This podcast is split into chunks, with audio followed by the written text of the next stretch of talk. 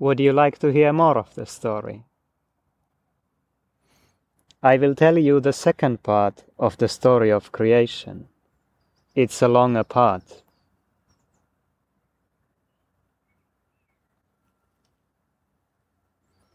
We are the people of this land. We live in this land and from this land. But we are not alone here in this land. Our ancestors also live here, our foreparents. They are in the past, but not only in the past. The ancestors are still present in this land. They live in this land, but on a different level of being. We were all once ancestors. We were ancestors who saw that the world of ancestors could not continue. If it was left to continue, it would eat itself. So the world had to be created again, the way the world must always be created again. So those ancestors decided to create this new world and pass on to this side, this side where we are now. They passed through the opening between the worlds. But you can't pass between worlds and remain the same. Here they were born anew. They saw the world anew. In this world there are not yet paths to walk or stories to tell.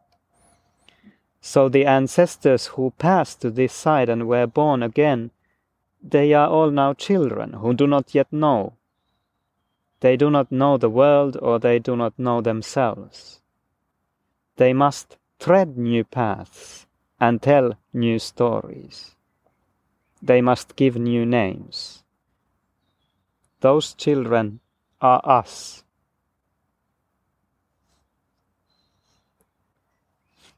You and me are both one of these children. We will create this world and we will grow up with it. If this is a good world, new children will come, new parents, after parents. The world we create must be enduring because generations are endless. When a new world is born, the edges blur. The past and the future are present. Things move between worlds. When we came here, a part of us remained in the ancestors' world, and so we are also our own ancestors. A shadow of us a shadow of us each remains there while we are here. We can return there, and what we are here waits here. We are people of two worlds. Maybe one day a child will be born who is only here in this world, and that child will be the first one of the after parents. But this has not happened yet. So we are in two worlds. And until then, children are born here by passing between the worlds. We invite them here because we need new people to inhabit this land. All kinds of people to see this land in all the possible ways to see this land in many ways and to tell its story in all different voices. In the world of the ancestors, there is much that is useful. Those things we will bring with us. But what is not durable, we will leave. Something might be useful for a while, until we learn how to do the same in a sustainable way, we must always think of the afterparents. They live here with us in the future. We must know how to live with the afterparents and the foreparents. We must also be careful with the ancestors. This was their land first, it is still their land, and they are powerful. We must not disturb them if we can avoid it. We must not take what belongs to them. We must not break their rules. We need to keep them content. The ancestors, the ancestors then, they will sometimes give us something.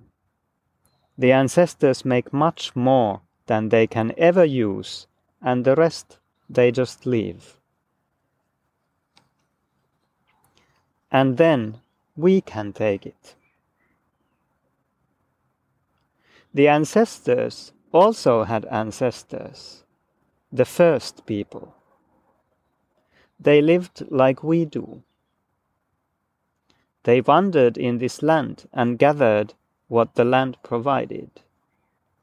They are also in this land, in the past. We can't talk with them like we can with the ancestors. We must find different ways to hear their voices. What things and places have to tell, what the ancestors remember of the first people. This world is anew, and we must learn to know it. To listen, to see, to explore, to walk, to learn. What we learn, we will tell each other so that someone will always remember. And this story is that story of remembering.